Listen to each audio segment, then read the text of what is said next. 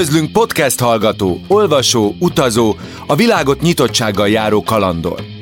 Ez a Kortárs Felbeszélések podcast, irodalom és hangos könyv újra töltve.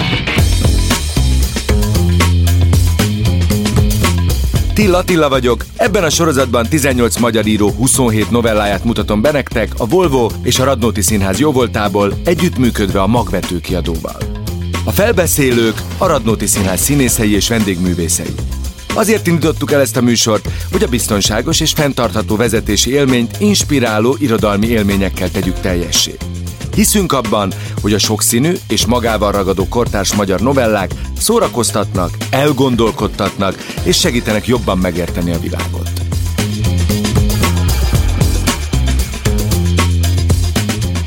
Ebben az epizódban Háj János egy férfi című novelláját László Zsolt mondja el, előtte Nyári Krisztián ajánlóját Mészáros Blankától hallhatjátok.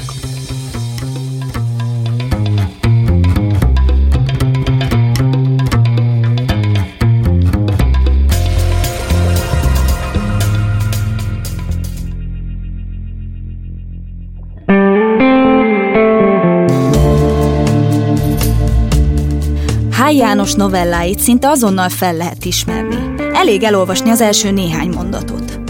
Elbeszélőjük többnyire nem egy mindentudó semleges narrátor, de nagyon gyakran nem is az egyik szereplő, hanem a kettő keveréke.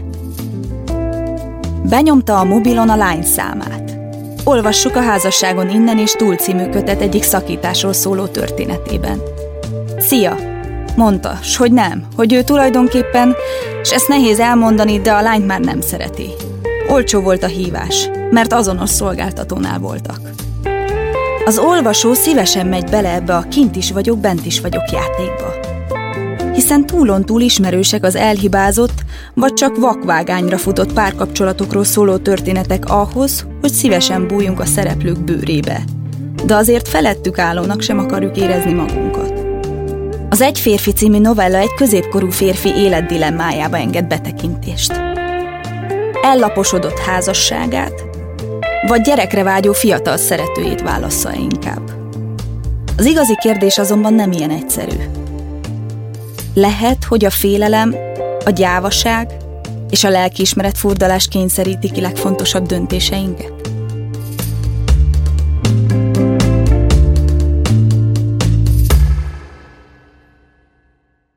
Háj János. Egy férfi. Nem, hogy újra kezdeni? Az nem volt benne a pakliban.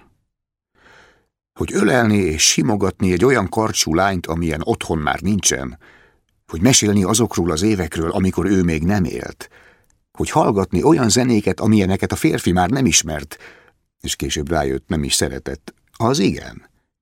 De újra kezdeni? Nem. Jó, néha elképzelték, hogy milyen lenne, ha a férfi oda költözne, hol találnának neki helyet abban a kicsi lakásban, és ha lennének gyerekek, akkor az milyen lenne, kire hasonlítanának, a kislány biztos a lányra, hogy hívnák őket. De ezt a férfi nem gondolta komolyan. Valójában nem tudta elképzelni, hogy most előről kezdi. Hogy gyerekek, meg lakáskölcsön, beláthatatlan futamidővel. De a lány egyszer csak elkezdett beszélni erről, hogy az ő kapcsolatuk továbbfejlődése csak így képzelhető el.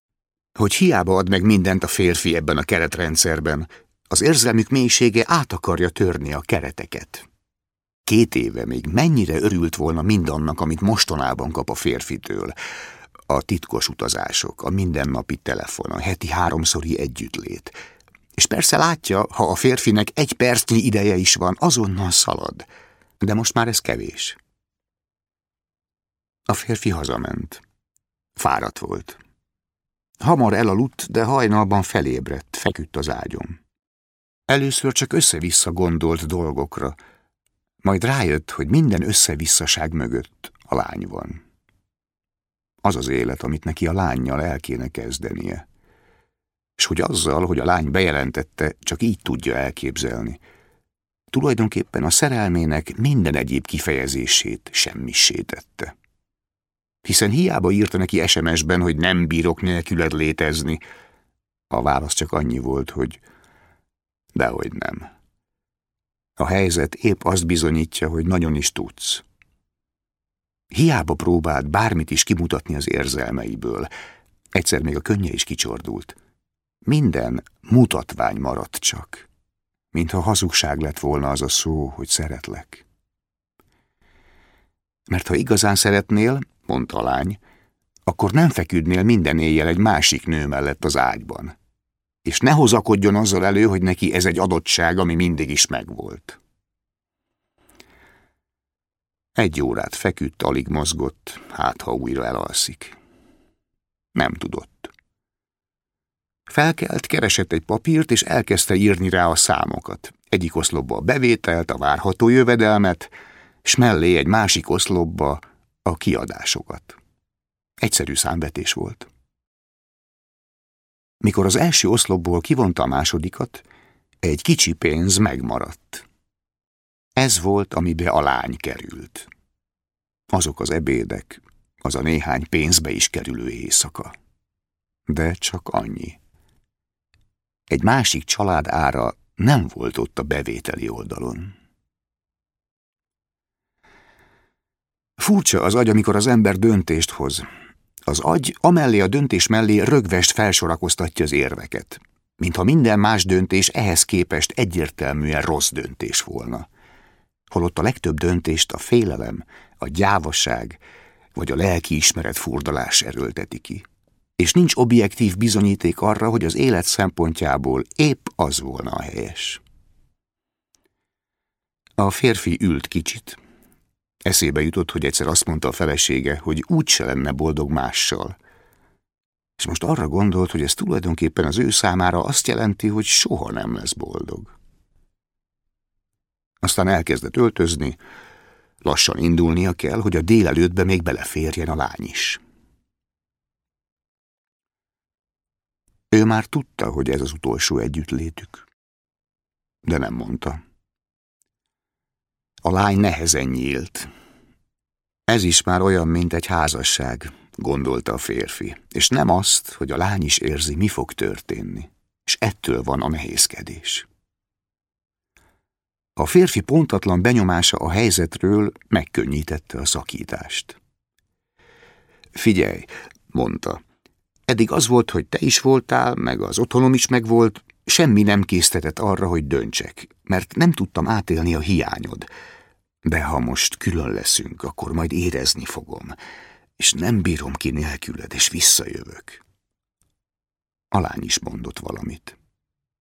Talán, hogy neki is jobb lesz, ha tisztázódik, és hogy biztos valamennyi ideje van a férfinek, hogy visszajöjjön, mert nem fog egy ilyen szerelem után egykönnyen egy másik kapcsolatba fogni.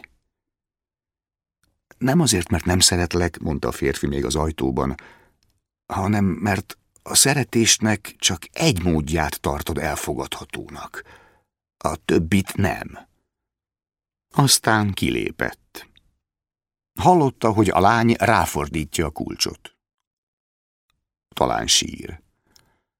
Neki is kicsordultak a könnyei, amikor ment lefelé a lépcsőkön. Nézte a belső udvart, amit feltehetőleg utoljára fog látni, és arra gondolt, ez lesz majd az a lépcső, az a ház, az az utca, ami örökre a boldogságot fogja. Itt elakadt a gondolata, kiegészítette, örökre az elveszett vagy lehetséges boldogságot fogja szimbolizálni a számára. És hogy mikor majd lefekszik, minden este majd ennek a helynek a képét fogja belül vetíteni. A lépcsőház kanyarait, a végén a lakásajtót, ami lassan nyílik, és a félhomályon átizzik a lány két szeme. De nem így lett. Amikor pár évvel később egy kocsmában ült a barátjával, már megittak pár sört, a barát kérdezte, hogy mi van azzal a lánnyal. A férfi nem értette. Milyen lánnyal? Kérdezte. Hát akiről nemrég még annyit beszéltél. Ja, nem tudom, mondta. Lehet, hogy megházasodott, vagy egy másik házas férfival kavar. Gondolod? Lehet, mondta a férfi. Meg, hogy elszalad vécére, mert ez a sör nagyon megdolgoztatja a vesét. Csak egy óra múlva érezte, hogy unatkozik. Unja magát, a barátját, és azt is, ahogy ott ül a kocsmában, és hogy ezt az unalmat azóta érzi, hogy elhagyta a lányt. Mert minden életellenes döntés, gondolta, amilyen például a lány elhagyása is volt, kivakar valamit a szívből. És a szív végül olyan lesz csak, mint egy pumpa, amivel a matracokat is felfújják nyáron a tengernél. Egy pumpa, ami funkcionál, de azon túl nem való semmire.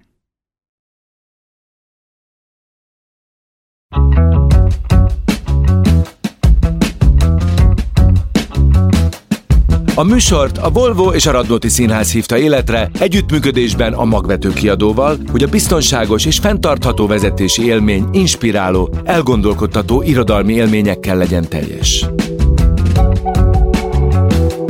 A műsor megtalálható a Spotify-on, az Apple és a Google Podcasten és mindenféle más lejátszókban is. Ha tetszett ez az epizód, hallgasd meg a teljes műsort. Ha szeretnéd, hogy minél többen megismerjék a kortárs magyar novellákat, akkor értékelj minket 5 csillaggal, mert így kerülünk előrébb a toplistákon. Köszönjük! A műveket a Magvető kiadó bocsátotta rendelkezésünkre, a válogatást Bátori Orsolya és Schaffler Sarolta készítette. A novellák hangfelvételét Bátori Orsolya rendezte. Hangmérnökök: Gábor Dániel, Jaczó Bence és Tóth Péter Ákos. A podcast felvételvezetője Dósa Márton, a gyártásvezető Gröger Dóra, a zenei és utómunkaszerkesztő Szücs Dániel, a kreatív producer Román Balázs, a producer pedig Hampuk Riham. Tilla Tillát és a Kortárs Felbeszélések podcastet hallottátok.